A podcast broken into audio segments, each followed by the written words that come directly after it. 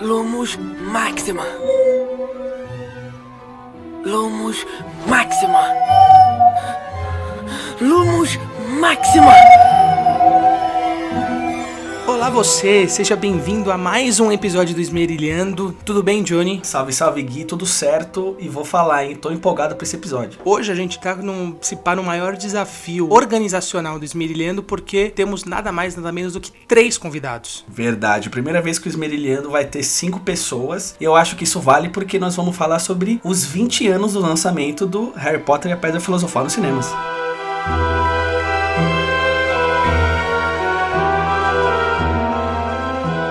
Exatamente. E aí, aproveitando, para já deixar claro que não nos limitaremos a falar apenas de Harry Potter e a Pedra Filosofal, mas da saga, da história e de tudo que envolve o universo como um todo, até porque é um marco, é uma febre no Brasil e não foi difícil achar três fanáticos por Harry Potter igual nós, né, Johnny? Não, não foi. Inclusive, dois já participaram do Esmerilhando, então vamos começar aí. Uma figurinha já carimbada da casa, temos aí o Laio, Laio Comenda, voz de veludo. Bom dia, boa tarde, boa noite, pessoal. Estou de volta. É isso, Laio. Obrigado por aceitar o convite. Cara, o Laio, ele é um grande fã de Harry Potter. Na hora que nós pensamos em fazer, o Laio foi o primeiro nome que apareceu na nossa cabeça. Também, além do Laio, está a Pietra, que participou do nosso episódio sobre o Closed Caption. E além de fazer aquelas legendinhas que vocês veem em televisão de hospital e restaurante, ela também é muito fã de Harry Potter. Bom dia, boa tarde, boa noite, gente. É uma honra estar de volta no Esmerilhando. Você já chegou a legendar alguma coisa de Harry Potter? Infelizmente não. Seria um desejo meu, mas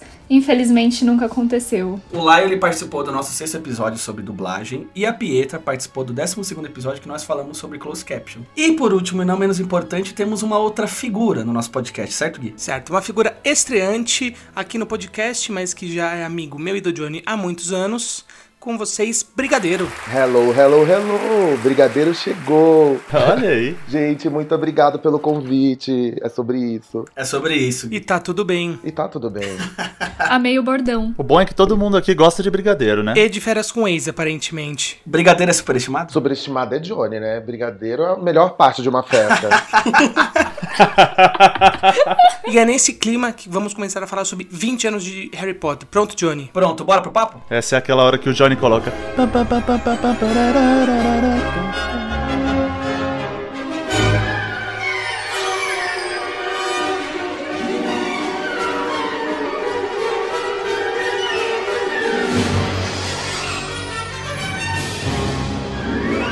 Vamos lá, pessoal. Como nós falamos aí na abertura, faz 20 anos do lançamento de Harry Potter e Pedra Filosofal nos cinemas. Primeiro, só eu me senti velho quando eu descobri isso. Hum, acho que não. No meu caso, um pouco. Eu não me sinto tão velho assim. Mas como me acompanhou a vida inteira, e sempre com atualizações, e acaba livro, e vem informações adicionais. Então, eu não me senti tão velho assim, só por causa do número, tá ligado? Eu acho que Harry Potter mora no nosso coração, entendeu? Então a gente pode estar velho, mas a gente vai se sentir criança sempre que lembrar dele. Eu me senti bem velha, mas é porque no momento eu já estou numa crise de idade muito forte, então não tem não é muito a ver com Harry Potter, não. Eu queria começar perguntando pra vocês aí, nossos convidados ilustres, e pro Gui também, qual a relação de vocês com Harry Potter como um todo, não só com os filmes. E já vou deixar a pergunta aqui: qual é o filme favorito de vocês? Então eu vou começar. Harry Potter e a Pedra Filosofal foi o primeiro livro que eu li, depois dali começou meu, meu amor por leitura, então Harry Potter tem esse peso na minha vida. Uma coisa que eu gosto muito de Harry Potter é que ele era aquele filme anual que a gente tinha todo ano, então era um negócio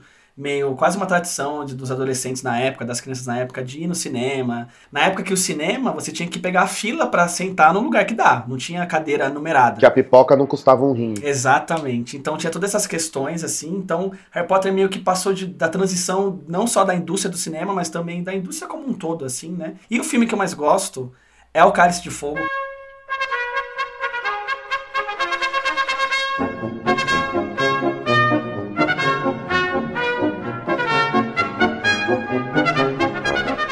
Porque na época eu era um adolescente, mais ou menos da idade do Harry Potter, e Cálice de Fogo, além de ter o torneio Tribruxo, tem uma trilha sonora muito legal.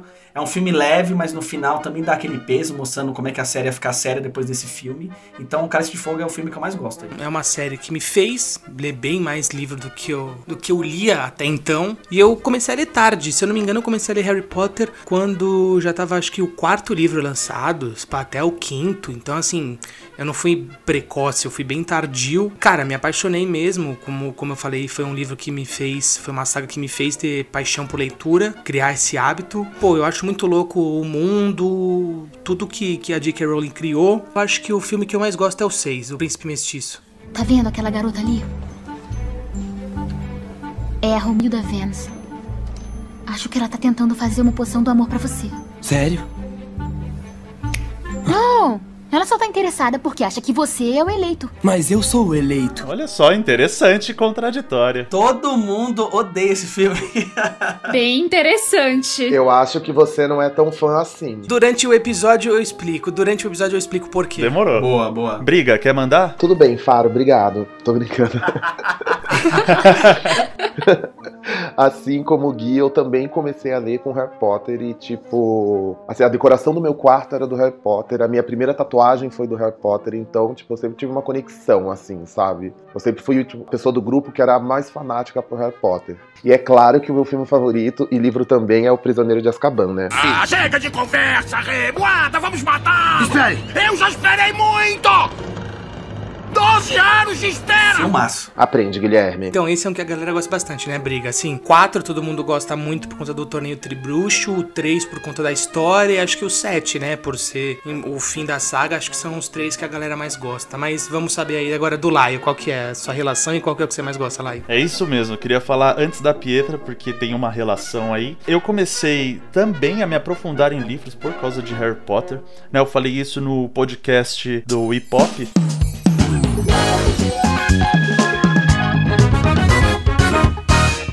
Oi, galera do Esmerilhano, desculpa atrapalhar a programação de vocês. Eu sou o André, o host do Hip Hop Podcast que o Lai citou aí. E tanto o Johnny quanto o Lai já foram lá participar. Então, se você quer ouvir mais sobre cultura pop, filmes, quadrinhos, séries, livros, todo esse negócio que tá na moda, vocês podem ir lá no Hip Hop, tem vários programas, é bem legal. E no melhor estilo Harry Potter, eu me despeço de vocês sumindo em um passo de mágica.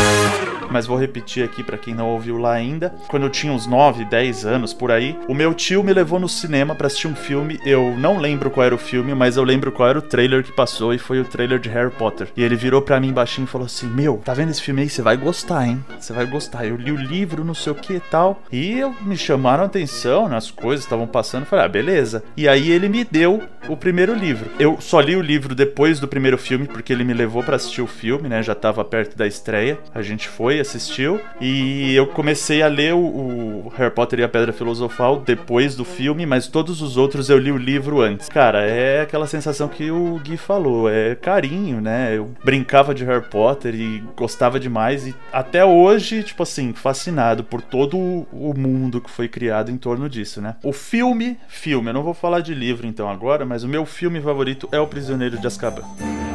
And trouble,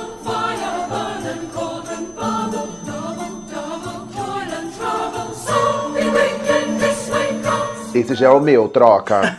Posso trocar? Eu tenho que concordar com você. O clima dele é muito bom, as coisas são engraçadas, esse tipo de coisa. Mexe com o tempo, né? Bem legal mesmo. E agora passando o bastão pra Pietra, como foi o pai dela que me apresentou, fala aí, Pietra, como que é viver numa família de bruxos? Como o Laio disse, né? Foi o famigerado meu pai que introduziu ele ao universo de Harry Potter. E é óbvio que ele não ia deixar de fazer a mesma coisa com a primeira e única filha dele, né? Então, desde que eu era bem pequenininha, assim, eu assistia, tipo, filme da Disney com a minha mãe e Harry Potter com meu pai. Tipo, as minhas lembranças, assim, mais, mais antigas, assim, de Harry Potter é eu, tipo, com quatro anos, assim, no hall do, do nosso prédio lá, eu virava, tipo, aleatório pro meu pai e falava, pai, Grifinória. Ele falava, é, né, filha? Porque simplesmente vinha na minha cabeça, assim, umas, umas lembranças esquisitas de Harry Potter e eu falava, né? Criança não tem muito filtro. Ele me introduziu desde muito pequena nesse universo, então, tipo, é uma relação, assim, muito, muito de, tipo, crescer com esse mundo, né? Quando eu nasci, já tinha estreado Harry Potter, se eu não me engano, na verdade, eu acho que foi acho que um mês, uns dias depois que eu nasci, não sei. Não tinha muita idade pra ir no cinema, né? Mas desde assim que eu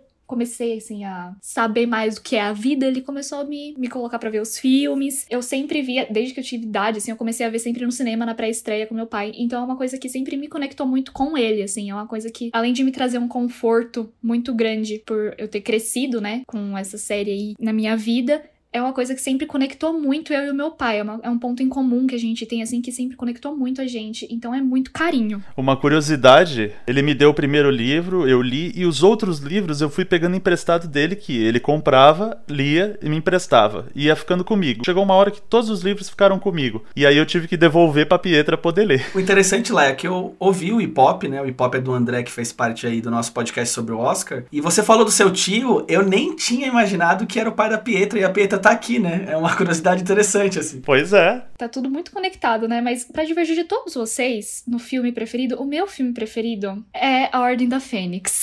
A maldição Cruciatus vai soltar sua língua. Mas é ilegal. O que Cornélio não vê, o Cornélio não sente. Nossa. Eu não sei, eu tenho um gosto por sofrer com aquele final, sabe? É toda vez, é sempre uma lágrima diferente.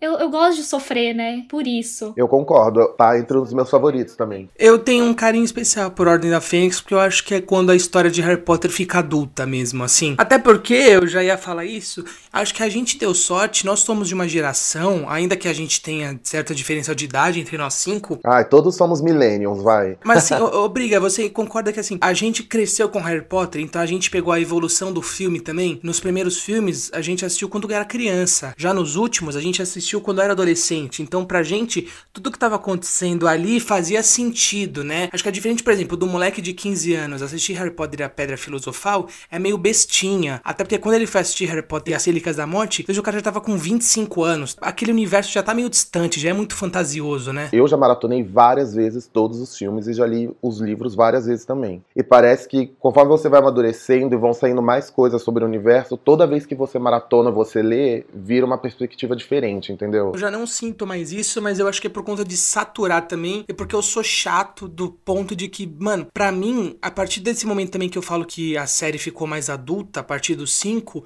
eu acho que os filmes.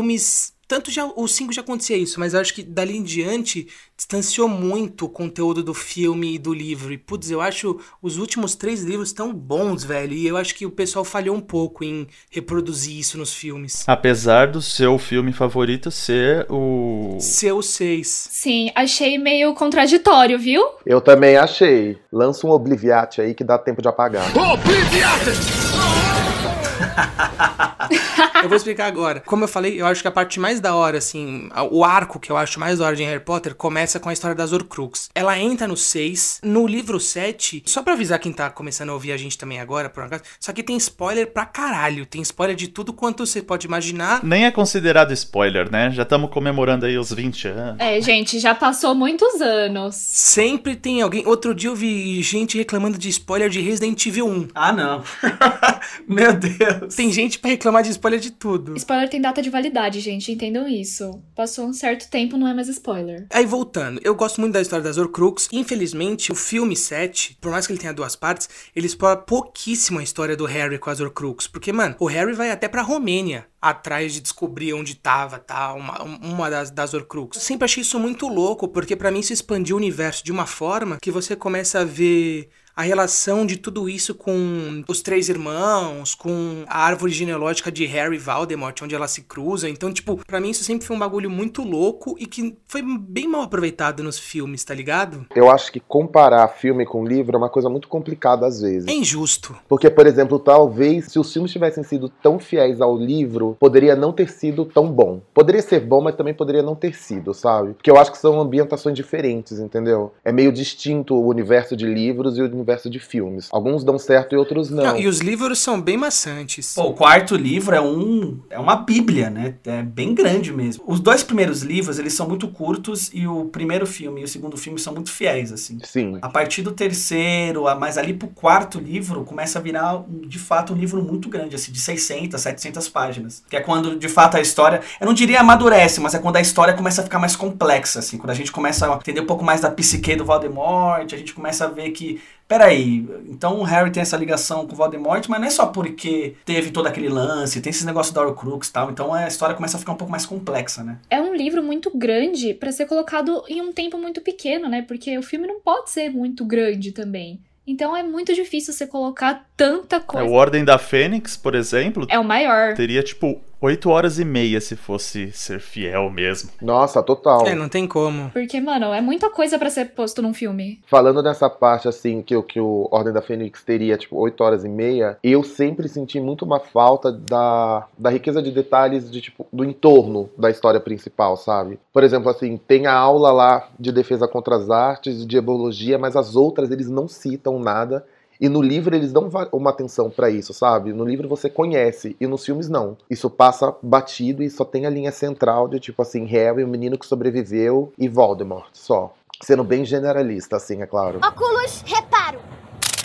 Pegando um gancho nisso que você tá falando, eu acho que pra mim a maior falta, e aí eu, eu juro que eu entendo, de livro e filme é o desenvolvimento dos personagens. Tipo assim, demora muito pros personagens irem se desenvolvendo, porque eles vão se desenvolvendo aos poucos. Eu acho isso bem fiel, assim, à realidade. Você sentir o Harry criança, Hermione Rony criança, e, pô, como a cada filme vão mudando os problemas deles e como eles vão se desenvolvendo e amadurecendo. E no filme isso é muito rápido, né? Mas eu, é, como eu falei, eu entendo, pô. Pra Harry Potter ser completamente fiel ao livro, teria que ser série, tá ligado? O filme é realmente difícil. Você, em duas horas, colocar um desenvolvimento de 700 páginas. Como a gente comentou, o primeiro filme saiu em 2001, 20 anos atrás. A gente tem que entender que a, toda a indústria não tinha esse costume de ter uma série, né? Séries eram... Nossa, em 2001 tinha pouquíssima coisa. Eram umas séries da HBO. Hoje que a gente vê séries como da Marvel, vai ter a série do Senhor dos Anéis, séries de fato que parecem filmes com um orçamento muito grande. Então, assim, eu até acredito que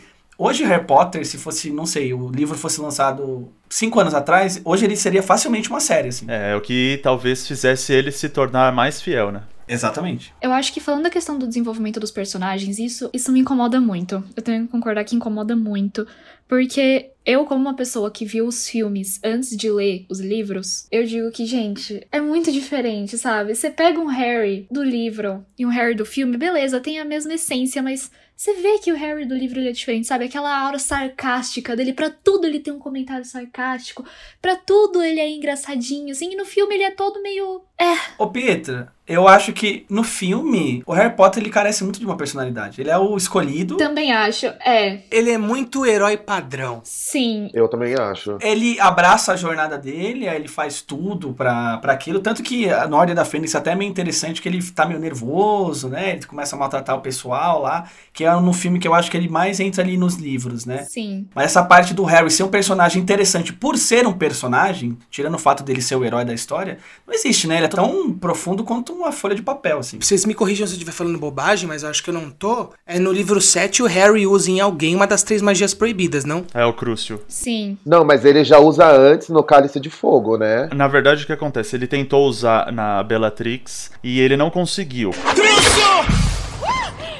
Você tem que querer, Harry. Aí tem toda a explicação em si que realmente, como é uma, uma magia imperdoável, assim, ele não queria realmente usar. Você tem que ter a vontade. Tem que ter a vontade de usar. E ele usa isso depois no cara que eu não me lembro o nome agora, mas que cospe na cara da McGonagall. É um dos irmãos Carroll. Eles são meio que o segundo braço do Snape, né? Porque o Snape assumiu o controle de Hogwarts e daí eles são os dois comensais que ficam ali encarregados da, da educação e dos alunos. E daí um dos irmãos cospe na cara da McGonagall e o Harry fica full putaço. Sai debaixo da capa da invisibilidade. E levanta ele do chão com o Crucio. Essa parte do livro é muito madura, é muito adulta, porque assim, você mostrar pra uma criança um, um Harry Potter que tá usando uma magia proibida, que é praticamente um crime, é difícil. Mas pra gente que já era adolescente ali, a gente consegue entender o sangue quente dele e tudo que acontece. O filme ficou muito infantilizado. Eu concordo nesse ponto com você, mas é aquilo que a gente falou. Se ele tivesse sido lançado hoje, que o adolescente, assim, já é muito mais maduro do que a gente era, maduro assim, ele já tá muito mais propício a ver esse tipo de coisa na televisão, talvez tivesse sido mais fiel se fosse lançado hoje. Por exemplo, se fosse uma série, com certeza ia ter isso, entendeu? Concordo. Agora, naquela nossa época, eles tinham que ter essa barrar um pouco. Porque eu lembro que quando eu comprei o Câmera Secreta, eu comprei o DVD na época, e ele vinha aquele duplo que era só cenas que tinham cenas deletadas e tudo mais, né? Hoje eu assisto aqui e eu falo, por que que deletaram isso, sabe? E algumas delas são meio mais agressivas, assim. Eu, por exemplo, senti muita falta de quando o Harry fica putaço com o Dumbledore, que o Sirius morreu e ele chega no escritório do Dumbledore e começa a quebrar tudo. Eu queria muito ver essa cena e essa cena não existe. Ridículos!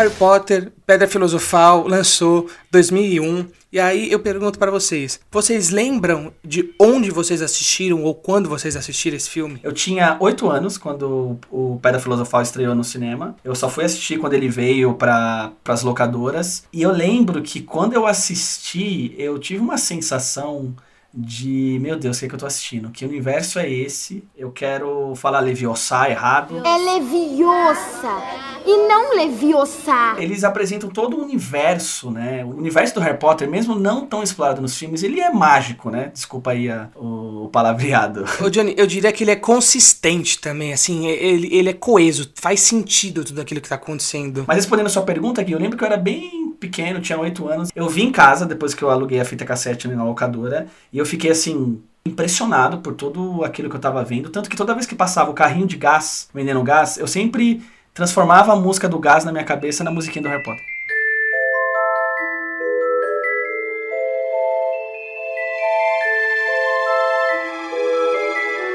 E corri atrás dele com a vassoura. Queria, hein? Bom, eu, como eu comentei antes, eu vi no cinema. Eu fui, se eu não me engano, no shopping Anália Franco, ali no Tatuapé. E eu vi com o meu tio e minha tia, pais da Pietra. Ele que me levou pra ver, porque ele tinha prometido. E como ele gostava, né? Ele já tinha lido Harry Potter. Então foi muito mais fácil gostar. Eu tinha alguém me apoiando ali, me dando livro, me emprestando livro, pra eu poder continuar com essa. consumindo, né? Esse, esse universo que eu adorei. Pô, lá eu vi no cinema, que privilégio, hein? Queria ter visto. É, eu vi na, na estreia, mas foi legendado. A primeira vez que eu vi foi legendado porque o horário que a gente podia ir não tinha mais dublado. Eu queria emendar no Lyle rapidinho. Só porque eu queria perguntar como é que você foi com a minha mãe e com meu pai, sendo que quando lançou eu tinha dois meses e três dias. Com quem eles me deixaram? E aí, lá, segura essa bucha aí. É, então, eu não sei, eu tava com ele. Você devia ter ficado com alguma avó. Pra assistir Harry Potter, vale largar o filho em casa. Onde eu tava, É. gente? Eu era uma criança de dois meses e três dias. Olha, você não tava lá. você devia estar com a sua avó. Alô, tio do Laio, se você quiser vir pro Esmerilhando e explicar onde tava a Pietra, fica à vontade. E, Nossa, gente, como assim? Eu jurava que você tinha ido só com meu pai e minha mãe tinha ficado comigo. Será que foi? Eu não sei, eu era tão pequeno, mas é que talvez no dia que a gente viu o trailer, eu tava junto com a sua mãe, depois eu fui só com o seu pai, mas eu tenho quase certeza que sua mãe tava lá. Eu tô bem hoje em dia, gente, é o que importa. Não, não vamos entrar nesse mérito. Você tá viva, é o que importa. É, eu eu tô viva, é o que importa.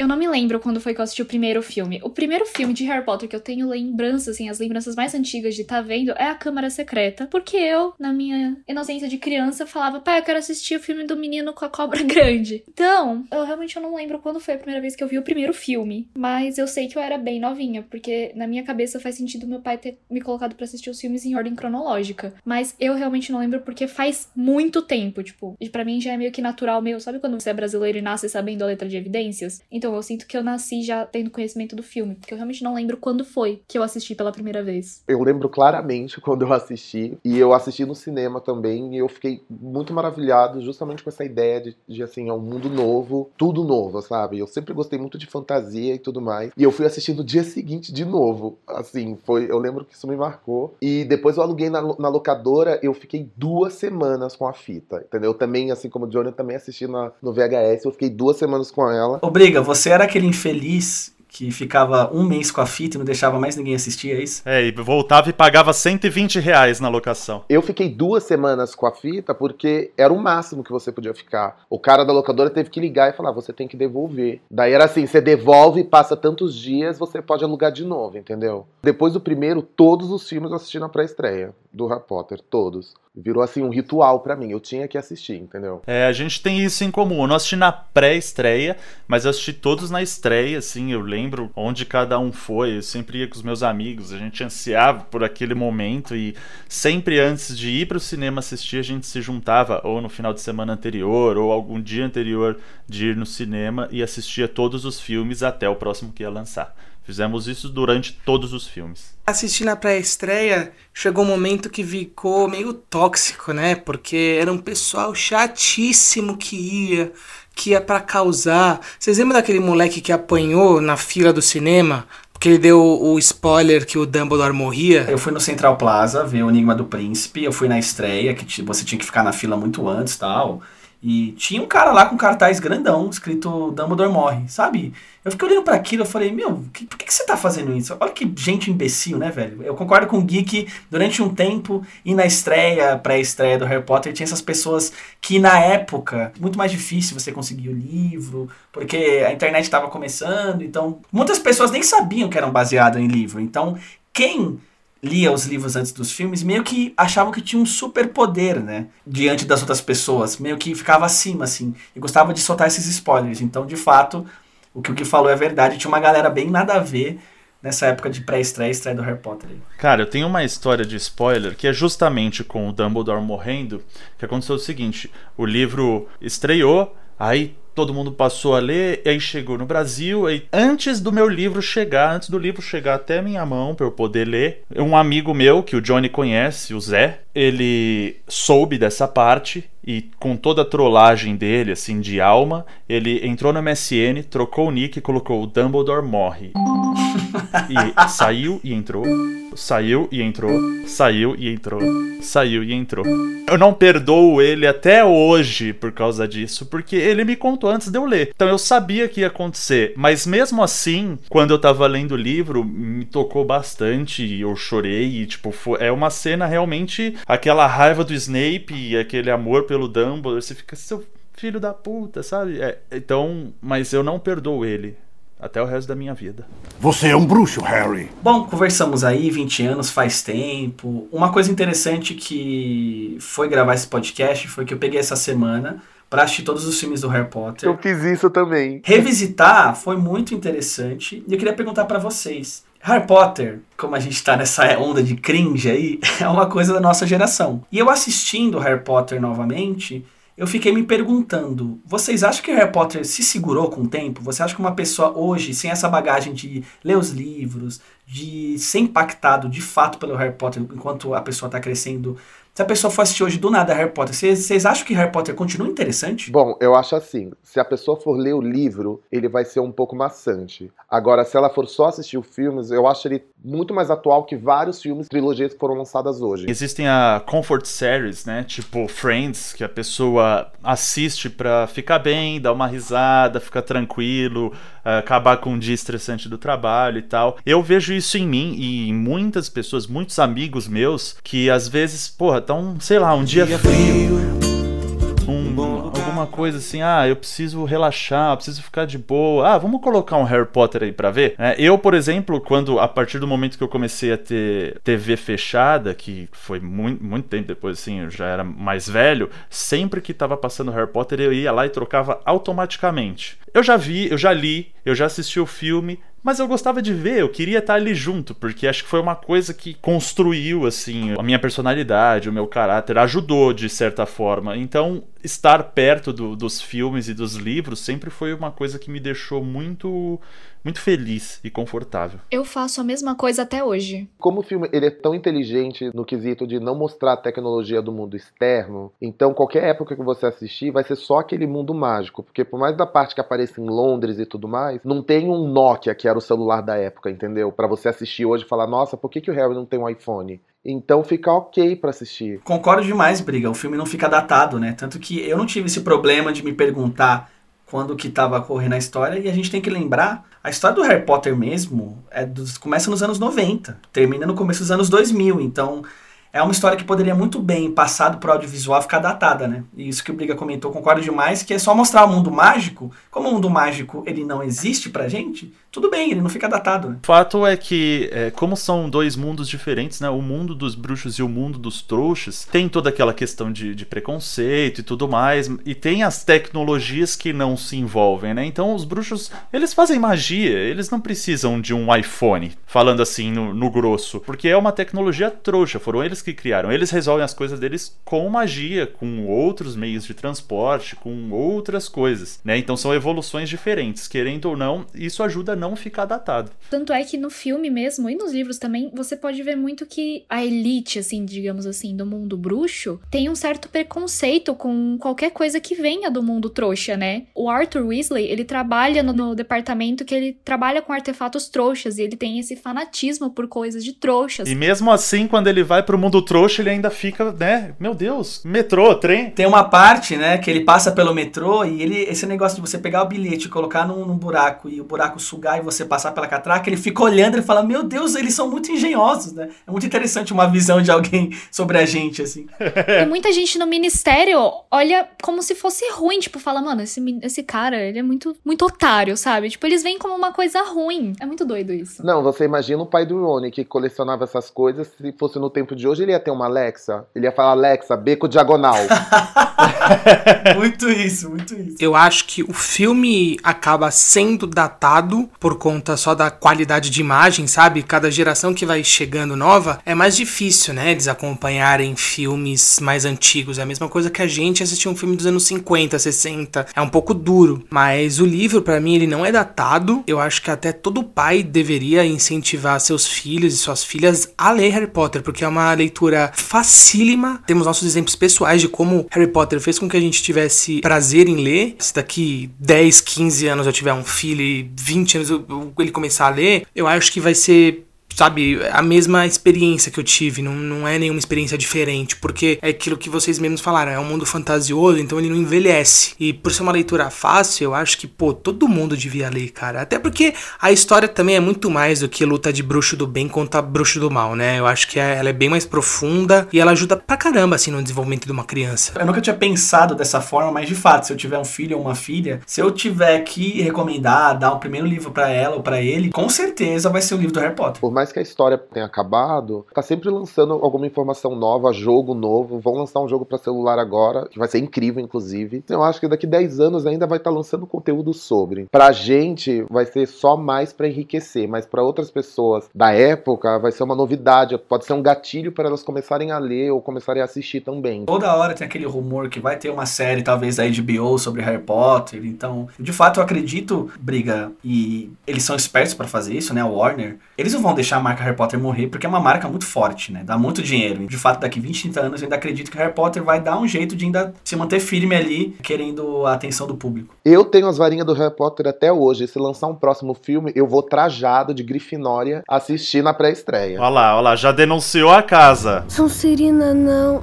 Sonserina não. Sonserina não. Antes de, de vocês falarem as suas casas de preferência ou a casa que vocês foram escolhidos a comparecer, eu queria só dizer uma frase. Sejam, bem-vindos para o novo ano em Hogwarts. Antes de começarmos o nosso banquete, eu gostaria de dizer umas palavrinhas.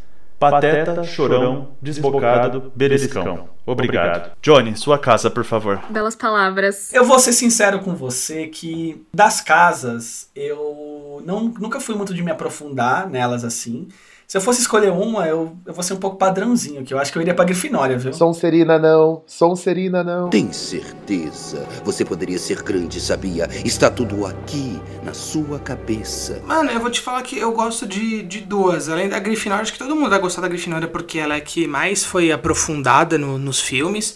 Mas eu acho o Lufa Lufa legal também. Olha só. Deixa o Briga falar a casa dele. A minha casa? Ah, mas não é óbvio? Olha essa chama, essa coragem, Grifinória. Cinco pontos vão ser tirados de Grifinória. Minha casa é do Laio, além de compartilharmos família, compartilhamos uma casa também de Hogwarts. E quem sabe é na Lufa-Lufa que você vai morar, onde seus moradores são justos e leais, pacientes, sinceros, sem medo da dor. Preciso dizer mais alguma coisa? Lufa Lufa, melhor casa. Os ouvintes já sabem que a gente odeia Sonserina. Tô brincando, gente.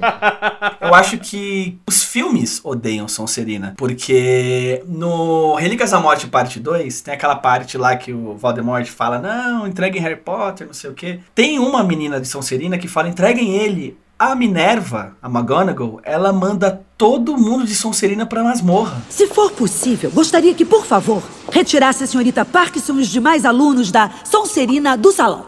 E exatamente para onde eu os levarei, senhora? Para as masmorras, pode ser. Todo mundo. Eu vi aquilo e falei, meu Deus, gente, mas pode ter alguém legal aí, pelo amor de Deus. Eu assisti esse filme hoje, no dia da gravação. Eu pensei, isso seria tão facilmente resolvido, né? Poderia falar, quem não concordar com isso vai pra masmorra, sabe? Ser um negócio menos direcionado, assim. Menos radical. Essa frase que eu disse antes de vocês dizerem as suas casas é uma frase que foi dita pelo Dumbledore, em que ele resumia de forma descontente, né, de uma forma digamos, decepcionado em que havia essa essa separação, porque a partir do momento que os alunos sentassem ali e o chapéu seletor escolhessem eles para uma casa, eles iam acabar ou perdendo amizade ou se vendo de formas diferentes. Então, essas quatro palavras que ele fala, pateta, chorão, desbocado e beliscão, são quatro adjetivos pejorativos, podemos dizer, que passa o que a pessoa que foi para aquela casa vai passar a pensar dos outros alunos que foram para outras casas. Então, no caso do pateta, seria um adjetivo que a Corvinal usaria para dizer que os outros são, são menos cultos, menos inteligentes. O chorão, no caso da Grifinória, porque, ah, você não veio pra Grifinória, você não é corajoso, você não tem bravura. Então eles chamariam os outros alunos de chorão. A Sonserina, no caso do desbocado, seria uma falta de nobreza, né? Uma pessoa de, de baixo nível, de baixo calão, assim. E o Lufa-Lufa fica com um beliscão pelo fato de que Todos os outros têm que levar um beliscão porque eles aceitam, independente do que o aluno seja. Então você não precisa desses adjetivos para limitar as pessoas, entendeu? Eles não vão ser menos corajosos porque não foram para Grifinória, não vão ser burros porque não foram para Corvinal. Então você precisa de um beliscão para acordar para a vida e falar: "Alô, tá todo mundo aqui no mesmo barco". É muito legal a história dos quatro fundadores das casas. Sabe, cada um tem sua particularidade, tem sua história e as casas são o que são por conta deles. E a gente não vê muito isso, né? A gente sabe que assim, a ninguém quer ir pra Sonserina porque o cara é meio que um traidor e todo mundo quer ir pra Grifinória, que é o lugar dos alunos excepcionais. Mas tem Corvinal, tem Lufa-Lufa. O que o Laio falou é da hora, assim, a história de Lufa-Lufa era isso, sabe? É se você não é excepcional, se você é uma pessoa normal que tem muita força de vontade, que é trabalhador, vem, vem para essa casa, sabe? É isso que a gente aceita aqui. Eu acho que é muito legal e faltou um pouco, assim, explorar isso mais nos, nos filmes. Um pouco que tem nos filmes de personagens interessantes de outras casas, acho que é a Luna Lovegood só, né? Que fome. Tomara que tenha pudim. Ela mostra que ela é de outra casa e é tão interessante, ajuda tanto quanto as outras personagens. Mas fora isso, assim. Teve o Cedrico, mas né. O Cedrico não é muito por conta da casa, é por conta do contexto do filme dele ser o campeão de Hogwarts. Exatamente. Não é o fato da casa como é da Luna, né? Ele nunca é linkado com a casa. Tanto que no último filme, aquele item que tem que pegar de Corvinal, quem ajuda muito o Harry Potter é a Luna. E como durante todos os filmes não se fala de outras casas, e o Harry Potter vai falar com uma fantasma de Corvinal, que é filha de uma das fundadoras, se eu não me engano, fica super jogado, porque, meu, que casa é essa? Que pessoa é essa? Você não me explicou durante os filmes que essa casa é importante, sabe? É, exatamente. No livro acontece isso. Só que não é nessa sequência, né, de acontecimentos. Ele vai falar com o Carrasco, não vai? Ou eu tô falando bobagem? Barão Sangrento. O Barão Sangrento. Desculpa, não é Carrasco, é o Barão Sangrento. É o fantasma da casa da Sonserina. Exatamente, é o Barão Sangrento e o Harry vai falar com ele e ele fala que ele deixou o, o diadema numa, numa árvore na Romênia, não é? Na Albânia, alguma coisa assim. É, eu lembro que no livro, pra ele achar o diadema, como você falou, ele fala com o pessoal, não é tão simples quanto no filme. Tanto que o diadema é o, é o Crux que ele mais demora pra encontrar. Manda ver, Ernesto! É, manda ver, Ernesto! Vocês vão chacoalhar bastante! Quero saber de vocês qual é o, o, personagem que vocês mais gostam de toda a franquia. E não me falem Harry Potter. É, não, não vale o trio ternura. Vamos falar de personagens é, além, né? Pra não ficar no, nos três principais. Mano, o personagem que eu mais gosto é o Dobby. Dobby nunca quis matar. Dobby somente queria causar um ferimento muito sério. Mano, Dobby é muito da hora e ele não só é da hora, como ele é o fio condutor de boa parte da história. Sem ele, um monte de coisa não teria acontecido em Harry Potter. Um dos maiores injustiçados dos filmes é o Dobby. Concordo plenamente. Concordo. Quem leu os livros sabe que o Dobby ajuda o Harry Potter em praticamente todo o livro. Ele ajuda até no, no Cálice de Fogo, não? Sim. Mas tem aquela coisa, né? Graças a Deus não colocaram tudo que o Dobby ajudou o Harry nos, nos filmes. Porque senão, quando aparecesse a cena da morte dele, a gente ia sentir muito mais do que a gente sentiu no livro. Lugar mais lindo para estar com os amigos. Dobby está feliz por estar com seu amigo Harry Potter. Mas eu senti, eu senti bem aquela morte. Eu vi essa cena hoje, né? Como eu já comentei anteriormente. Eu assisti hoje o último filme pra gravar aqui. E assim, independente de dele ter essa importância grande no filme ou não, é a cena mais emocionante de toda a franquia fácil. Fácil. Eu quase chorei de novo. Pra quem lê o livro, eu acho que seria legal ter mais Dobby. Pra começar, o Dobby é um personagem interessantíssimo. Pô, ele era um elfo que ele era doméstico lá na casa dos Malfoy, e aí o Harry Potter, e isso que é legal do Harry Potter, né? Ele tem toda aquela humildade dele, então ele liberta o Dobby. Dobby está livre. Concordo com o Briga que ele não precisaria estar em todo o filme. Tanto que a gente tem que entender também que fazer um personagem totalmente digital no cinema é muito mais caro do que você, por exemplo, dar uma fu- função que seria do Dobby pro Neville, por exemplo. Que foi o que aconteceu muitas vezes. Exatamente, mas eu acho que ele poderia ter aparecido um pouco mais. Ele aparece primeiramente na Câmara Secreta, ele começa causando, né? Joga o bolo em cima lá dos convidados, que você fica puto com ele e fala, porra, mano, ajuda o Harry aí, mano. O cara já, já tá em cárcere privado, mas na morte dele.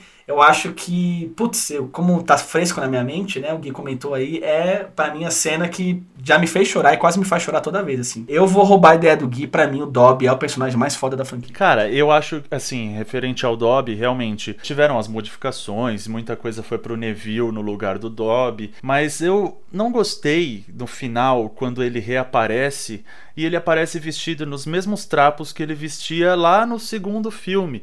Porque ele ficou livre, ele pode fazer o que ele quiser agora, ele não tem mais dono. Então nos livros você vê, ele usa touca em cima de touca, em cima de touca, pra mostrar que ele pode usar roupa normal, entendeu? Que ele pode se vestir como ele quer. Então quando ele aparece com, as, com os mesmos trapos, né? Do, do, do começo, eh, me dá um certo desconforto, assim. Eu senti o Dobby um pouco desrespeitado. Além dele ter aparecido só, tipo, no segundo e no último filme, por exemplo.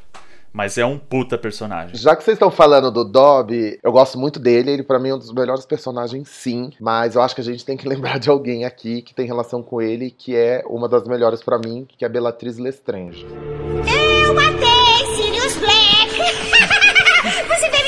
É, ela é um personagem forte. Inclusive, é quem mata ele. E eu acho que, assim, ela é um personagem muito escada, porque ela eleva muitos, entendeu? Aquela cena, já pulando pro final, que a, que a Molly Weasley mata ela. É forte aquela cena, hein? Eu vi duas vezes no cinema e as duas vezes, na hora que a Molly mata, é todo mundo bate pau. A minha filha não, sua vadia! É, chama de vadia. Tem o Voldemort, que é tipo assim, o vilão supremo, assim. Em vários filmes ele fica escondido, assim, podendo se dizer. Mas a Bellatrix, ela tem essa loucura que faz as pessoas terem medo. Tipo, a Hermione não queria se passar por ela pra invadir Gringotts. Ela tinha medo. Harry já tinha raiva. Querendo ou não, ela conecta vários personagens, assim, e eleva esses personagens pelo personagem dela, entendeu? Sim, ela é doida, poderosa, né? Ela tem aquela energia caótica, insana, que é o que, tipo, é a característica dela, sabe? A loucura dela no filme é muito bom de ver. Mano, a Helena Bonham Carter, ela fez uma atuação muito boa como Bellatrix. E o Briga comentou um negócio que eu achei muito interessante, que o Voldemort, aí fazendo uma ponte com o Senhor dos Anéis também, que tem um Sauron lá, eles são vilões muito ausentes fisicamente. Exato. A Bellatrix, ela puxou pra si nos filmes e também um pouco nos livros, mais nos filmes mesmo, ser a vilã dos filmes enquanto Voldemort não tá lá. Só dela aparecer, aquele sorriso dela, a risada dela, ela- ela tem uma presença que você fala, puta, fudeu. É, ela é psicótica, ela é psicopata, assim. Se você olhar a, a complexidade dela e olhar o Voldemort, que só fica, tipo, num delay, assim, tudo que ele faz. O Voldemort vive em câmera lenta, gente. tipo, nossa, ele sabe muito, ele tem muito conhecimento, mas parece que tudo que ele faz é lerdo. E ela não, ela já quer explodir tudo, torturar todo mundo, e é isso. E eu acho que tem um problema que o, o Voldemort, ele é vítima da adaptação, tá ligado? Assim, no livro, ainda mais no 6 e no 7, quando se aprofunda muito na história de vida do Voldemort, ele enriquece demais, assim, o fato daquilo que a gente falou, dele ter vergonha da família, dele matar o avô. Ele tem um passado bem tenebroso. No filme, ele é o vilão básico de, de filmes infantis, assim, é o cara do mal que quer dominar o mundo. Eu acho que o Voldemort, ele perde seu peso nos filmes quando a característica que, que mais dá medo nele é que ele não tem nariz, né? É, exatamente. Até porque trocaram os olhos dele, né? De vermelho pra verde, sei lá. Era pra ser umas fendas vermelhas e não tivemos isso. Sabe quando ele tá torturando, que ele tá entrando na cabeça do Harry no, no Ordem da Fênix? Sim. Tem aqueles closes dele, não tem? Sim. Tem um close dele que parece aquelas fotos de debutante de festa de 15, assim. Se tivesse a festa de 15 do Valdemort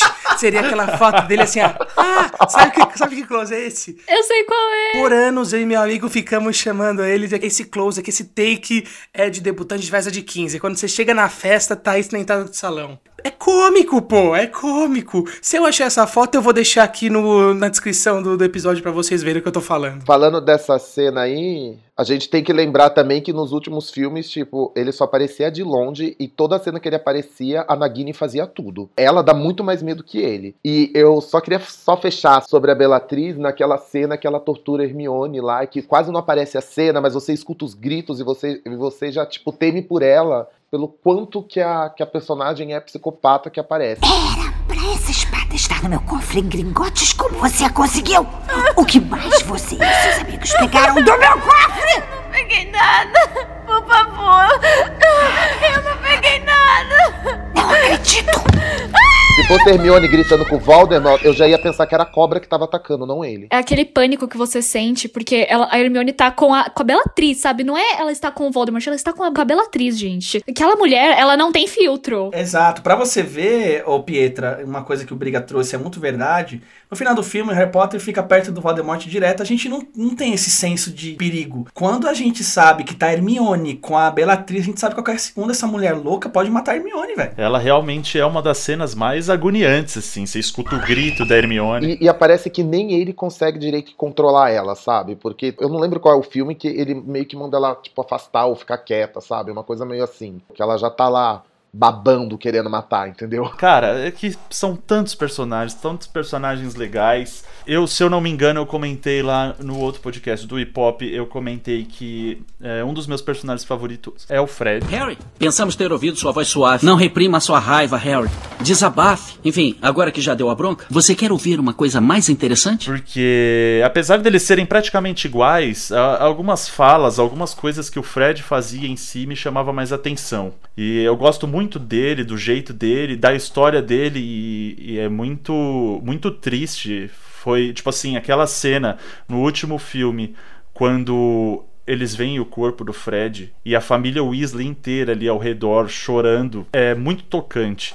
É um dos personagens mais mais divertidos pra mim na série. Hum, até parece. Vim aqui pra gerar polêmica. Mentira, não é personagem polêmico. Mas uma personagem muito injustiçada, muito mal adaptada. Vocês sabem de quem eu estou falando. É a rainha Gina Weasley. Ai, Gina, querida, parabéns por entrar na Grifinória. Eu e seu pai estamos muito orgulhosos. É, realmente, Gina Weasley. Nossa, sem sal. Gente, eu acho ela um porre no filme. Você pega a mulher empoderada, feminista, perfeita do livro, você coloca do lado da personagem que ela é no filme, e você toma um tombo tão grande, é desanimador. Das cenas que o pessoal mais fala com relação a ela é o beijo dela com o Harry, né? Que no filme foi um beijinho sem sal, sem graça, e no livro, tipo, o Harry chega, tava lá em é, detenção, né, com o Snape, e ele chega e a Grifinória ganhou, ela tava no time, e ela chega e na- todo mundo na maior festa, ela vai dar um beijaço nele, o Rony fica com aquela cara, o que que tá acontecendo? E é muito legal, tipo, quando você tá lendo, você tá imaginando aquilo e fica sensacional. Aí no filme eles vão e colocam um selinho ali,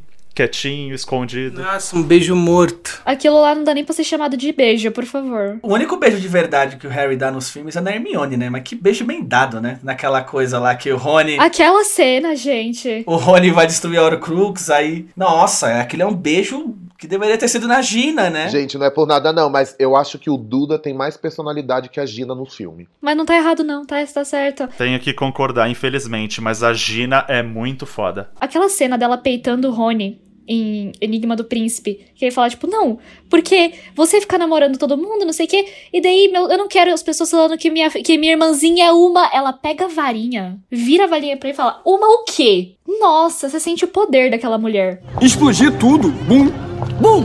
A gente acabou de falar dos personagens aí e eu queria trazer pra gente discutir um personagem específico, o Dumbledore. Eu revi os filmes agora, então tá tudo fresco na minha mente. E assim, eu acho que o Dumbledore nos filmes, ele é um bundão, covarde, que joga tudo pro Harry. Pelo menos é isso que os filmes passam. Tem algumas questões que desde o começo eu já não gostei. No primeiro e no segundo filme, quem fazia o Dumbledore era um outro ator. Richard Harris. Era o Richard Harris. que infelizmente, da transição do segundo pro terceiro filme, ele faleceu. O Richard Harris, pra quem viu aí A Pedra Filosofal e A Câmara Secreta, sabia que ele passava uma sabedoria, uma bondade que, pelo menos nos livros, é daquela forma que eu vi o Dumbledore. Pro terceiro filme, a gente pegou um outro carinha, né? Um outro ator. O Michael Gambon. O Michael Gambon, que pra mim esse cara não entrega em nenhum filme. Já tem essa questão do ator, beleza. Olha o ranço. Vendo os filmes, o que eu não curti é que eu acho que a J.K. Rowling, que é a autora dos livros, pra mim, o personagem de Dumbledore é o que ela tem mais conflito interno, assim. Ela não sabe se faz o Dumbledore ser fodão, coisa que ele, na grande maioria, foi. Só que depois que ele morre, ela fica nessa jornada de querer manchar a história dele, de que ele era um cuzão com a irmã, ele foi um cuzão com o irmão. Depois de acabar os livros, ela vem falar que ele era gay.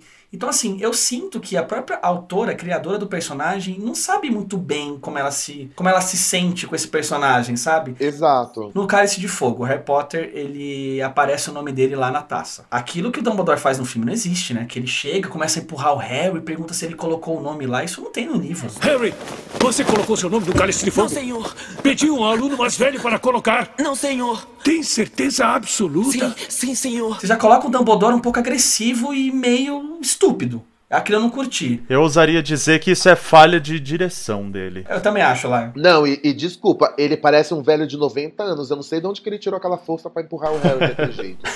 Mas tudo bem. É meio que o Dumbledore questionando a índole do Harry, coisa que o Dumbledore nunca fez. Na verdade, o Dumbledore, ele sempre defendeu o Harry Potter. Na Ordem da Fênix, o Dumbledore, ele fica ignorando o Harry Potter o filme inteiro. Sabe aquela coisa de ex que tá com raiva? Quando o, o, o seu ex aparece na festa e fica fingindo que não tá olhando. O Dumbledore faz isso o filme inteiro com o Harry Potter. No Enigma do Príncipe, tem aquela questão que eles ficam um pouco mais próximos, né? Que eles vão atrás das memórias do Tom Riddle, que é o Voldemort. No filme, o Dumbledore fica jogando tudo pro Harry. Harry, você tem que fazer isso. Harry, você tem que pegar lá a memória do Slughorn. Harry, você tem que fazer isso tal.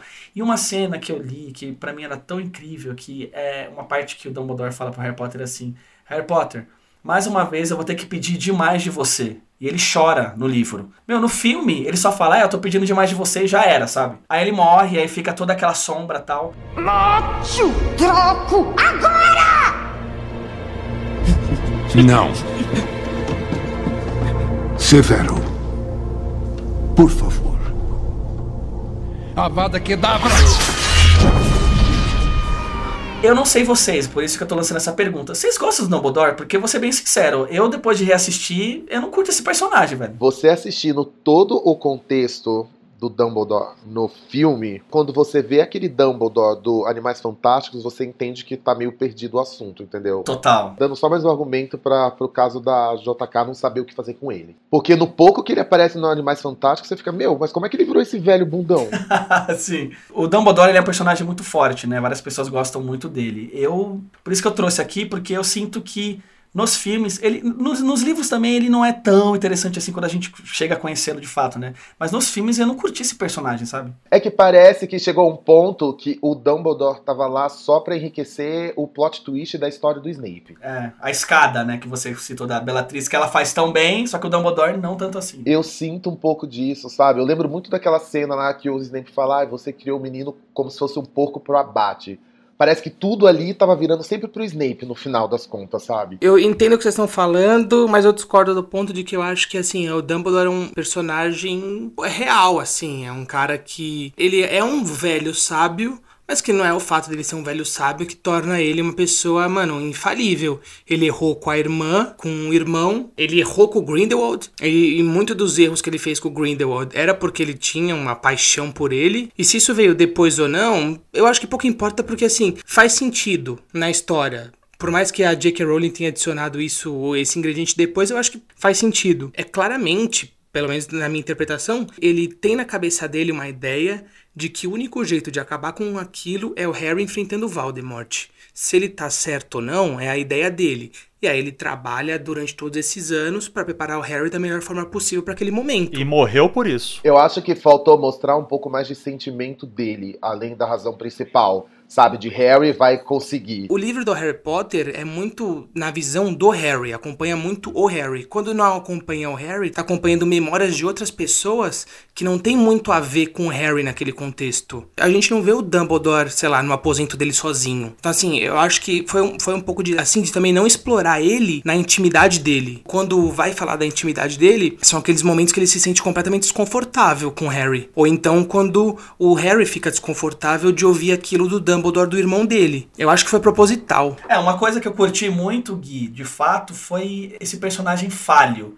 Isso eu gostei muito de ver, ó, o Dumbledore ele é fodão, o Dumbledore ele é interessante, mas ele não foi talvez uma pessoa tão incrível assim. Isso eu acho legal. Só que eu acho que no filme só ficou que ele tá usando Harry, um personagem muito manipulador. Mano, eu ia falar exatamente isso. Eu não gosto do, do Dumbledore. Numa boa, pra mim ele é um velho manipulador, beleza. Ele é sábio e legal, mas eu não consigo, não me desce. Ele é muito manipulador. Às vezes passa na minha cabeça tudo que ele podia ter feito pra facilitar as coisas. E ele não fez justamente só para as coisas saírem do jeito que ele quer que saia, sabe? Daí eu fico meio. Hum, ele não me desce, esse velho. Alvo Percival Wulfrico Brian Dumbledore. Boa. Ele tem uma colinha aí, por isso que ele decorou. Sabe aquela cena que ele entra no julgamento do Harry? Alvo Percival Wulfrico Brian Dumbledore. Aquela cena era épica, podia ser muito mais legal no filme. No livro, na minha cabeça, ficou absurdo. Mesmo no filme, que não ficou lá aquelas coisas, mas foi legal, o pessoal, logo que ele entra falando o nome completo, o pessoal já bate palma e tudo mais no cinema tal. Cara, ele é, assim, um dos bruxos mais poderosos de todos. Ele via essa como uma, uma missão, né? A gente compreende que era a missão de vida dele, derrotar o, o Voldemort. Então, se você for ver, tudo bem, o Harry sofreu pra caralho, mas e quem fez a lógica de tudo, as contas, quem foi lá e falou, não, tem isso aqui, precisa disso aqui, aquilo outro. É fato que ele tem é, um envolvimento fundamental na obra, e eu concordo com as falhas deles, mas as, as falhas, é, para mim, é o que deixa a pessoa mais humana, é o que deixa mais próximo de nós, meros mortais não fictícios, tá ligado? Então, de qualquer forma, eu só disse isso para falar que sim, eu gosto muito do Dumbledore. Lai, você comentou que ele é um dos bruxos mais poderosos de todos os tempos. Mas ele é mesmo? Porque tudo que a gente ouve das grandes conquistas dele é tudo no passado. Ele é um personagem que ele é muito citado que ele é muito forte, mas para mim, na minha opinião, em nenhum momento ele mostrou toda essa força assim. Em nenhum momento eu vejo e falo, nossa, esse cara é muito fodão. Ok, tem aquele embate dele que na, na Ordem da Fênix o Voldemort, que é a coisa que mais chega perto, assim. Mas de resto, é só histórias. Mas tudo bem, mas isso tem no livro detalhado o embate dele com o Grindelwald. E, e não só, não colocou no, no, no filme a importância dele quando eles vão atrás do, do, do amuleto do Regulus. Porque ali a casa tava caindo e ele começa a usar um monte de magia, como ele usa lá a cortina de fogo e o caralho, pro Harry e ele saírem da caverna. Ali mostra muito da força do Dumbledore, ainda velhaco do jeito que tá, e podre por conta dele ter usado o anel, como ele ele ainda é forte, ele salva os dois ali naquela hora. É, ele salva os dois e outra, né? Ele morreu com 115 anos, né, galera? tipo assim, é, muitas das coisas dele com certeza foram feitas no passado. Então eu acho que a história dele tem um peso mesmo para dizer que, olha, ele era fodão, mas ele tá ali velho, acabado, tentando ainda fazer as coisas, só reforça isso. Muitas vezes é citado que o Voldemort, o único bruxo que o Voldemort temia era o Dumbledore, né? Pode não gostar dele, ministro, mas não pode negar. Dumbledore tem estilo. Eu não gosto da palavra ranço, mas esse negocinho que eu tenho contra o Dumbledore é muito pessoal, entendeu? Porque é como o Laio falou, ele realmente foi um dos bruxos mais poderosos de todos os tempos. Ele, eu não duvido disso, eu, na verdade, eu concordo.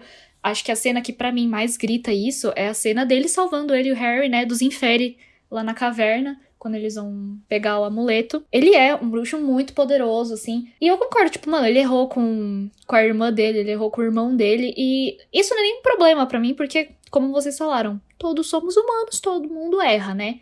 Mas a parte exclusiva dele ser tão manipulador, sabe? Dele querer, sabe, fazer tudo do jeito dele para sair do jeito que ele planejou, acaba pegando um pouco pra mim, sabe? Tipo, tinha tanta coisa que ele podia ter feito para facilitar a vida, todo mundo ter feito, todo mundo sofrer menos e que ele não fez, só para as coisas saírem do jeito que ele calculou, pega muito em mim, eu fico muito incomodada com isso. É mais a questão da manipulação que me que me deixa assim com essa essa briguinha com o Dumbledore, porque de resto, ele realmente é muito poderoso, ele realmente errou, mas nossa, não dá. Aí eu vou te falar, velho, eu vou te falar. Se eu sou Harry também, na terceira reunião eu ia chegar no Dumbledore e falar: irmão, qual que é das ideias? Você vai ficar falando o que você quer ou você vai ficar de roncando aqui na minha orelha? Fala logo qual que é.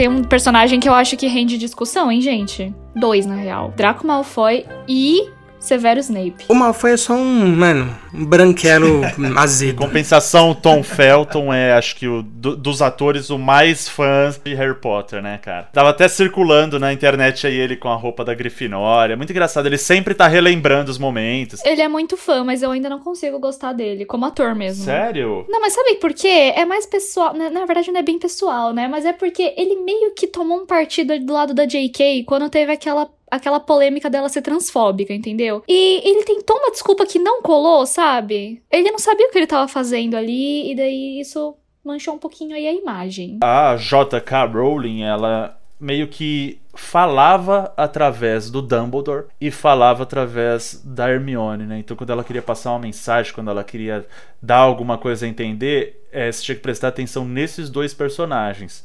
No livro tem bastante, no filme isso não, não, não é tão levado em consideração assim. Mas enfim, talvez essa. Já levando em consideração que a, que a Pietra falou, do, do- todo aquele rolo de, de ser transfóbica e tal, esse desconhecimento né, do, do Dumbledore, essa confusão que o Johnny mencionou, talvez venha muito dela também. Já que ela usava ele ali, né, pra passar a mensagem dela, então era al- algum personagem que ela com certeza gostava demais, acreditava demais, mas que tá em conflito. Igual ela na vida real. Eu não tenho como defender a J.K. Rowling nesse sentido, porque assim.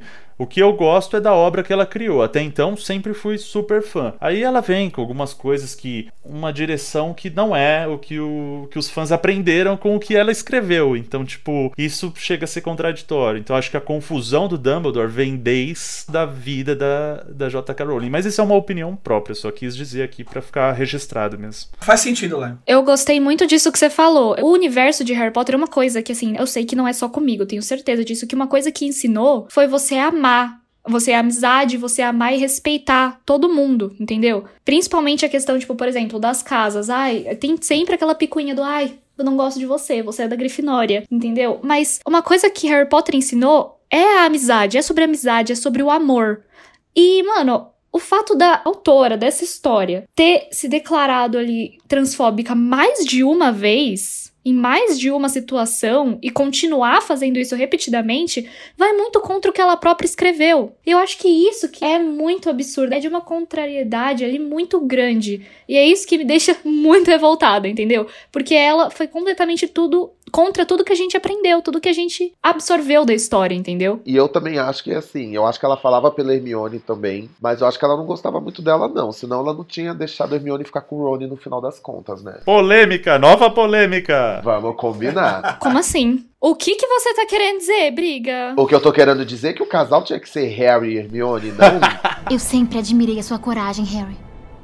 Mas às vezes você é muito burro. Como você pode dizer uma coisa dessas? Tem criança ouvindo. Olha a barbaridade. a gente tem que engajar na discussão.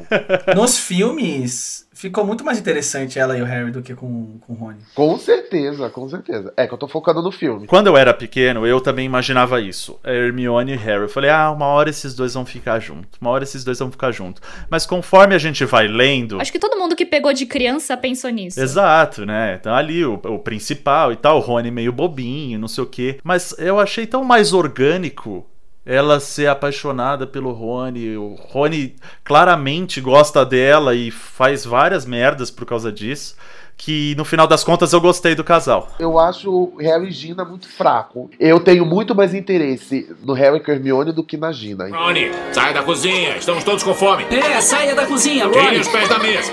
Tirando os pés da mesa. Queria perguntar pra vocês, pra cada um aqui, qual que é a parte da saga que vocês mais gostam? Eu adoro toda a saga do Torneio Tribruxo, cara. Eu sou apaixonado por essa parte, assim. Eu acho que fica com aquela cara de jogos de escola, só que você pode morrer, né? Pequeno detalhe. Eu curto aquele, esse negócio do Harry ser forçado a participar e meio que perceber que talvez ele não seja um bruxo tão poderoso assim perto de outros. Curti esse negócio dele ser comparado com outros bruxos de outros lugares. Essa também é uma parte legal, né? Que a gente vê que não é só Hogwarts que existe. Até o quarto filme a gente acha que só tem Hogwarts. Não, tem o povo lá da França, tem o povo lá da Bulgária. É uma parte bem rápida, né? Mas mostra um pouco da, da Copa do Mundo do, do quadribol e tal. Mas falando um pouco aí da saga mesmo, eu curto muito todo o torneio tribruxo, assim. Até a última parte do, do labirinto, né? Que Voldemort aparece finalmente, quase de forma física total ali. é a parte que eu mais gosto, porque ali é a transição perfeita do Harry Potter, a saga que a gente conhecia, que era leve, pra nos avisar assim, ó, agora vai ser outra coisa, tá? Agora a história vai tocar de verdade. Agora Voldemort não é só um nome que não deve ser nomeado, ele vai ser de fato alguém que, que vai alterar os planos de todo mundo. Então é a saga que eu mais gosto fácil, assim. No final do quinto filme, quando tá aquele momento que o Voldemort tá meio ali possuindo o Harry, sabe? E o Harry tá com aquele, aquele pessimismo, porque o filme inteiro ele tá com aquele ódio de adolescente, né? E daí o, o Dumbledore, ele, por mais que eu não goste do Dumbledore, ele vem e ele fala. Não são as semelhanças entre vocês, são as diferenças. Não são as semelhanças entre vocês. São as diferenças. Pra mostrar como o Harry é diferente do Voldemort e como o Harry dá valor ao amor e à amizade, entendeu? Mais do que o poder. E aquilo me deixa tão sentimental, principalmente porque ele acabou de perder o Sirius. Ele não tá ali na melhor saúde mental dele. Nunca esteve, pra ser sincera, mas só pelo fato dele ter começado a série como uma criança que não recebeu o mínimo de amor da família por quem ele foi criado, só de ver essa evolução dele de uma criança que não recebeu amor para uma criança que tem amigos e agora uma pessoa que valoriza acima de tudo o amor e a amizade, nossa, isso me deixa muito, muito sentimental. Que mostra um crescimento, sabe? Que a morte do Sirius Black serviu pra ele para ele amadurecer. Tá, agora amadureci, estou enfrentando outros problemas maiores. E no quinto parece que é assim, ah, como ficou meu psicológico depois de estar adulto, assim, com problema sério. Cara, eu sinceramente odiei o Harry quebrando a varinha das varinhas. Foi uma cena que pra mim não deveria existir, desserviço total, porque na verdade ele conserta a própria varinha e devolve a varinha das varinhas no túmulo do alvo. E em questão de estética, levando o filme em consideração, aquela cena que o, o Harry fala pro Voldemort lá: Vamos, Tom, vamos acabar isso do jeito que começamos, juntos, e eles pulam e começa a se fundir. Vamos, Tom. Acabar com isso do jeito que começamos. Juntos! Essa cena é horrível, meu Deus. Horrível, né, cara? Horrível. Mas, respondendo a pergunta do Gui, eu gosto muito da, da criação da armada de Dumbledore. Como as coisas acontecem, como eles se juntam, como eles se juntam para treinar. É muito legal mesmo. O fato deles estarem juntos e serem, tipo, sei lá, alunos, crianças que, tipo, meu, eu nem sei o que tá acontecendo aqui, mas eu acredito no Harry e tô ajudando eles. E a virada que, que finalmente a Hermione tem, assim, né? Que ela sempre foi importante em tudo, protagonista mor, mas quando ela toma as rédeas ali e, e, começa a mostrar mesmo aquela habilidade em quebrar regras, de fato. Que se dane! Afinal, é emocionante, né? Quebrar as regras. É, é, muito genial. Eu gosto muito dessa, dessa história em si, da armada de Dumbledore. Essa parte é legal, Laio, porque ali a gente começa a entender, porque a gente tá sempre vendo pelo lado do Harry, a gente sabe que é muita sorte, que é muita coisa do que ele é escolhido, mas na Armada de Dumbledore a gente começa a entender, quando, quando começa a montar ali na Ordem da Fênix, que, cara, de fato o Harry Potter ele começa a ser um fodão ali, né? Pô, ele já enfrentou Tom Riddle, já, já enfrentou dragão, já enfrentou um monte de coisa, e de fato ele, a gente começa a entender que sim, ele tem uma vivência, ele tem uma experiência. Então uma coisa que eu curti muito na Armada de Dumbledore é que o Harry Potter ele é dado uma moral para ele que ele tava merecendo, sabe? Então de fato eu, essa parte é bem legal mesmo. Ainda falando dessa questão dele mostrar como o Harry realmente é um, um bruxo poderoso, ele como ele tá crescendo para ser um bruxo muito poderoso e talentoso, uma coisa que acabou, eu, eu acho que foi muito banalizada ao decorrer da série é o uso do patrono. Expecto Patronum! Porque o feitiço do patrono, nossa, aparece toda hora ali. Só que você lembra no terceiro filme que o Lupin apresenta isso pro Harry e ele fala: é um feitiço muito avançado, é difícil de ser produzido. Só de você ver assim, tipo, eles treinando aquilo na armada de Dumbledore e você vê, tipo, nossa, olha ali, Fulaninho não consegue. Daí depois o Fulaninho consegue. E daí você fica vendo que, tipo, mano, é uma geração poderosa que tá crescendo ali, sabe? Principalmente logo nos anos seguintes que eles começam a lutar na guerra também. Você vê como eles são, assim, uma geração que tá crescendo para ser uma geração poderosa, principalmente se espelhando na imagem do Harry. Eu acho isso muito bonito. É, que lutou na Segunda Guerra Bruxa, o que todo mundo Muita gente que não gosta de Harry Potter ou quer criticar fala: ah, ele só tava lutando com uma escola, com os aluninhos ali e tal. Mas não conhece a história, né? E você, Gui, qual é a parte da saga que você mais curte aí? Mano, a parte que eu mais gosto é a parte das Horcrux, quando começa ali com a história do Regulus Black, aí vai puxando a árvore genealógica dele, depois toda a caçada do Harry. Principalmente, o que eu falei, a parte que infelizmente não tá no, nos filmes. É riquíssima essa parte no livro, eu acho muito louca toda essa busca, porque é uma parte que é muito histórica, começa a trazer um monte de personagem, um monte de coisa, sabe? O Harry volta lá pra Godric's Hollow, tem toda a história da família do Voldemort. No meio dessa, todos esses acontecimentos, vem a- o conto dos três irmãos, então eu acho essa parte do final a mais legal. Gosto até mais dessa parte do que da, da batalha de Hogwarts. Pra mim ali já fica meio chatinho, já tá tudo meio previsível, mas essa parte histórica entre o final do, do 6 e uma parte do, do filme 7, a parte 2, eu acho a, mais da hora. Nossa, eu te entendo, Gui, perfeitamente. É muito legal, né? Você lê aquilo e da- dos perrengues que eles passam e tipo vai pra lá e vai pra cá e busca Horcrux e busca ferramenta pra quebrar Horcrux e Horcrux manipula o Rony, uns bagulho, né, aleatório, mas que dá um, um valor pra história assim, né, Pra pra caminhada, eu digo.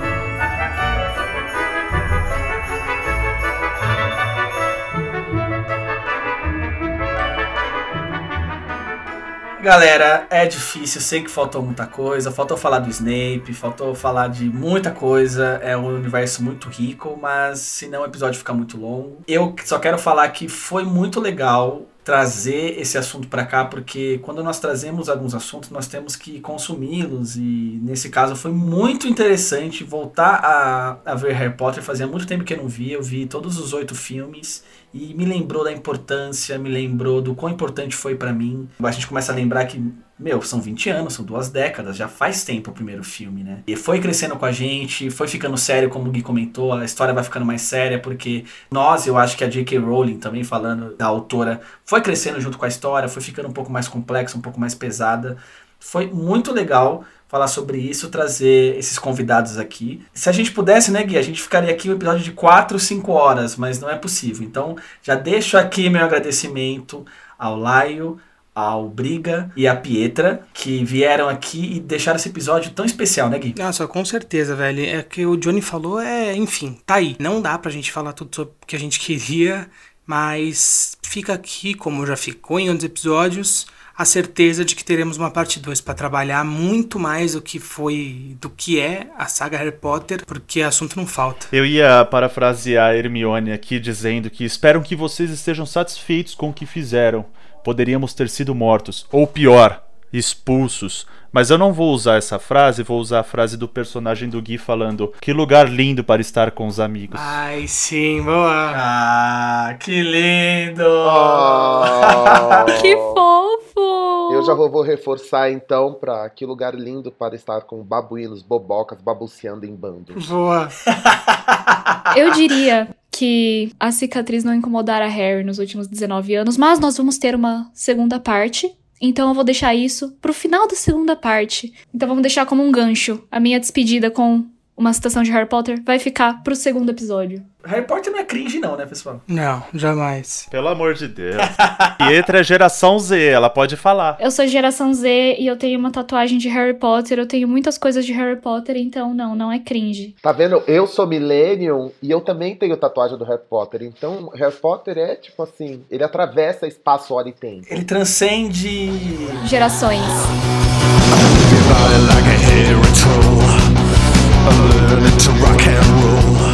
É isso então, Gui? Esmerilhamos? É isso, esmerilhamos quase tudo que deveríamos esmerilhar. Se você chegou até aqui, agradeço. Espero que vocês tenham gostado desse episódio. Não esqueça de curtir e compartilhar e ficar de olho, porque muito em breve teremos a parte 2. É isso, agradeço mais uma vez a presença de todos. Foi um episódio muito legal, me diverti muito gravando aqui. Já estão aí todos convidados para a próxima.